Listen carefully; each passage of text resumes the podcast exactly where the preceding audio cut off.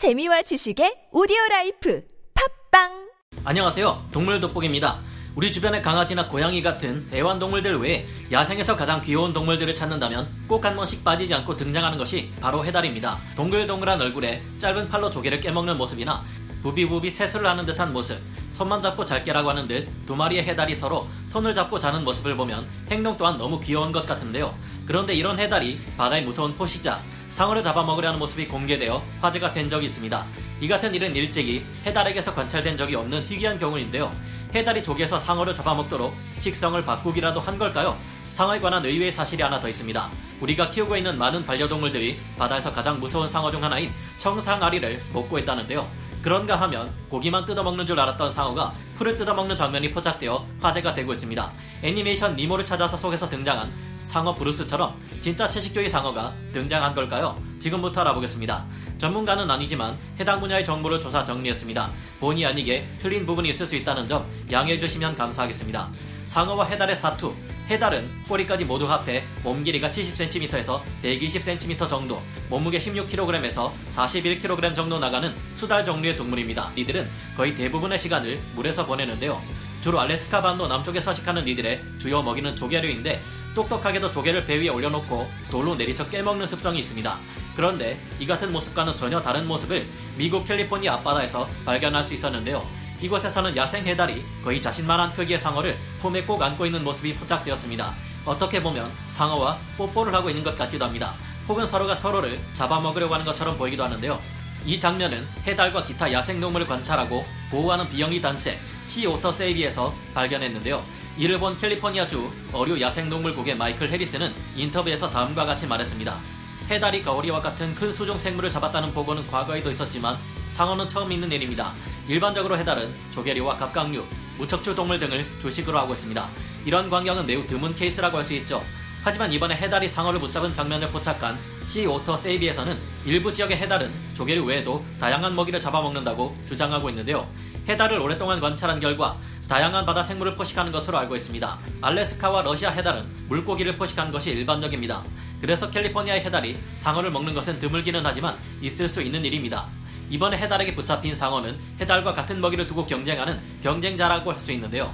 이 상어는 캘리포니아 괭이 상어로 수십 6m에서 37m의 얕은 바다에 서식하며 매우 강력한 힘을 가진 턱과 독특한 이빨 구조를 가지고 있습니다.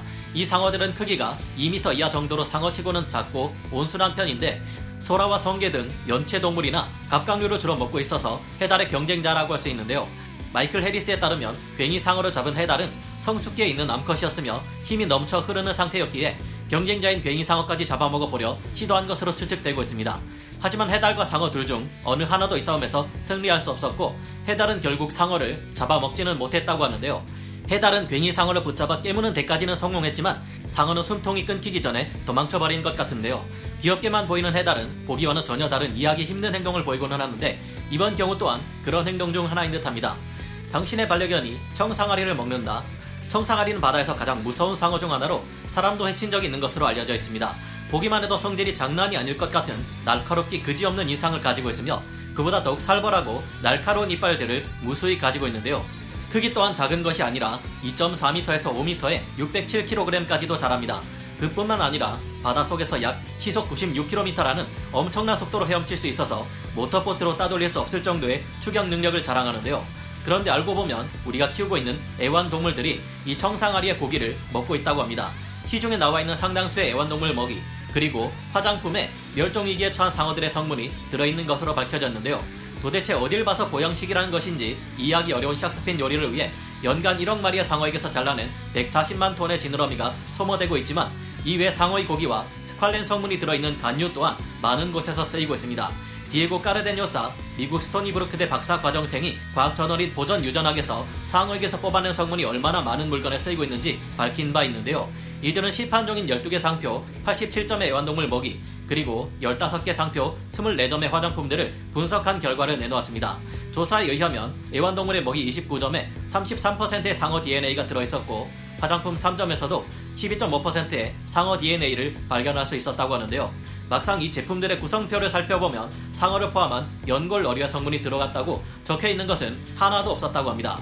애완동물의 먹이에서 확인된 상어 DNA의 70%는 현재 세계적인 멸종 위기종이자 무서운 포식자인 청상아리의 것이었다고 하는데요. 빠르게 헤엄치며 다랑어와 같은 큰 물고기들을 잡아먹는 청상아리는 다랑어를 포획하는 인간들의 유자망 등에 의해 광범위한 부수 포획이 이뤄지고 있어 국제자연보전연맹인 IUCN에서는 청상아리의 멸종위기 등급을 취약 단계에서 한 단계 더 높은 위기 단계로 상향한 바 있습니다. 청상아리는 멸종 위기종의 국제 거래에 관한 협약인 사이테스 부속서 2에 올라 국제적인 규제에 놓여 있는 대상입니다. 화장품 업계에서는 상어의 간에서 추출한 스칼렌 성분을 피부 보습제로 사용하고 있다는데요. 화장품의 원료로 쓰인 상어들은 청상아리 외에도 청사리 상어, 홍살 귀상어, 남방상어 등 모두 생존의 위기에 놓여 있는 것들입니다. 화장품에 쓰이는 스칼렌은 상어가 부력을 조절하는 데 쓰는 물질이며 깊은 곳에 사는 상어일수록 이 성분을 많이 가지고 있습니다. 하지만 심해 상어들은 워낙 느리게 자라며 번식도 그리 활발하게 하지 않아 인간의 대규모 남획에 아주 취약한 위치에 놓여 있어 문제인데요. 스칼렌은 상어의 간 말고도 아마란트, 올리브 등의 식물에서 추출할 수 있다고 하는데 상어의 멸종을 막기 위해서는 이 같은 식물들을 적극적으로 활용하는 방안이 필요해 보입니다. 또한 상어의 간유와 성분을 사용하는 제품들에 어떤 성분이 들어갔는지 표기하도록 해서 소비자가 대체품을 선택할 수 있도록 유도할 필요도 있어 보입니다. 풀 뜯어먹는 상어. 우리는 가끔 가다 상대방이 받아들이기 어려운 말을 했을 때 개풀 뜯어먹는 소리 하고 있네 라는 반응을 접할 수 있는데요. 그런데 사실 동물의 세계에서 육식 동물이 약간의 풀을 먹고 초식 동물이 약간의 고기를 먹어 단백질을 섭취하는 것은 그다지 희귀한 일이 아닙니다. 실제로 개들은 풀을 뜯어 먹는 모습을 적지 않게 보이며 호랑이와 같은 큰 육상 포식자들도 배설물에서 뭉쳐진 식물의 흔적을 통해 가끔씩 풀을 뜯어 먹는다는 것을 알 수 있습니다. 그리고 이러한 현상은 육상에서만이 아니라 바닷속에서도 똑같이 일어나고 있는데요. 풀을 뜯어먹는 상어가 발견되어 학계의 상식을 뒤집어 놓고 있습니다. 그것도 풀을 조금만 뜯어 먹거나 먹이와 함께 삼키는 것이 아니라 굉장히 많은 양의 풀을 먹는 것이 발견되었는데요. 북아메리카의 해안에는 비상어 종류 가운데서도 머리가 마치 삼날처럼 생긴 보니테드 상어가 살고 있습니다. 몸 길이가 1m 내외인 이 작은 상어들은 주로 따뜻한 바다에서 갑각류를 잡아먹고 사는 포식자들인데요. 그런데 2007년 미국 해양대기부 NOAA의 과학자들은 이 상어의 위장 속에 있는 내용물 중 60%나 되는 양을 해초류가 차지하고 있다는 의외의 사실을 발견했습니다. 이 상어가 먹은 해초류는 새끼 물고기들인 치어들의 양육에 중요한 기여를 하는 식물들이라는 점 때문인지 연구자들은 처음에는 상어가 우발적으로 새우나 게 등을 해초밭에서 추격하다 이들을 삼킬 때 해초류가 함께 위장에 들어온 것으로 추정했습니다. 하지만 그렇다고 보기에는 너무 많은 양의 해초류가 있었기 때문에 이 추측에는 금세 반박론이 나왔는데요. 그래서 이 상어의 진짜 먹잇감이 무엇인지 조사하기 위해서 1년의 실험을 했습니다. 보니테드 상어 5마리를 포획해 실험실에서 기르면서 먹이의 90%는 해초로 나머지 10%는 오징어로 주어보았는데요. 해초에는 방사성 동위 원소를 넣어 영양분의 이동을 추적하고 상어의 배설물을 모아 다시 한번 분석했습니다. 또한 상어로부터 수시로 혈액을 채취해 영양분이 어떻게 섭취되고 있는지 조사하고 마지막으로는 상어를 안락사시킨 뒤 최종 분석을 했는데요. 조사 결과 보니테드 상어는 해초의 가장 단단한 성분인 셀룰로스를 분해해 섭취하는 능력이 있었습니다. 상어는 해초를 분해하는 효소를 이용해 해초류 유기물의 50% 이상을 소화해냈다고 하며 식물 위주의 식단에서도 상어는 충분히 체중을 불릴 수 있었다고 합니다.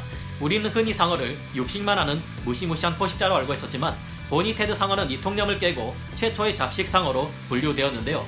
상어는 워낙 다양한 종류가 전 세계에 걸쳐 살아가고 있는 만큼 이들 말고도 잡식을 하는 상어들이 더 있을지도 모르겠습니다.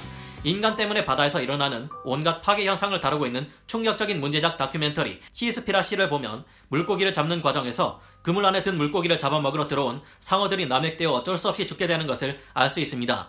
충격적이게도 이렇게 어쩔 수 없이 죽어나가는 상어들의 숫자만 한 시간에 수만 마리가 넘는다고 하는데요. 1년 안에 이런 식으로 죽는 상어들의 숫자는 5천만 마리가 넘는다고 하며 바다의 최상위 포식자인 상어가 사라지면 바다는 엄청난 대지양을 겪게 된다고 합니다. 상어의 수가 줄어들면 그 밑에 있는 포식자가 대량으로 늘어났다가 먹이 부족 현상으로 인해서 대량으로 감소하는 현상이 일어난다고 하죠. 그럼 또 밑에 있는 포식자들이 대량으로 늘어났다가 멸종하다시피 하고 마치 계단을 내려가듯이 이런 식으로 생태계 구성원들 대다수가 사라지게 된다고 합니다. 저는 어렸을 때 영화 조스를 보면서 공포감을 느끼기보다 이 영화의 강대하고 거침없는 상어라는 생명체에 매료되어 지금까지 이들을 사랑하는 애호가가 되었습니다. 이 시간에도 상어뿐만 아니라 수많은 생물들이 인간의 과도한 욕심 때문에 사라져 가고 있는데요. 2048년이면 더 이상 바다는 물고기도 그 외의 어떤 생명체도 볼 수 없는 텅 빈 곳이 되어버릴 수도 있다고 하니 이들을 보호하기 위한 조치가 시급하지 않나 생각해 봅니다. 오늘 동물 돋보기 여기서 마치고요. 다음 시간에 다시 돌아오겠습니다. 감사합니다. 영상을 재밌게 보셨다면 구독, 좋아요, 알림 설정 부탁드리겠습니다.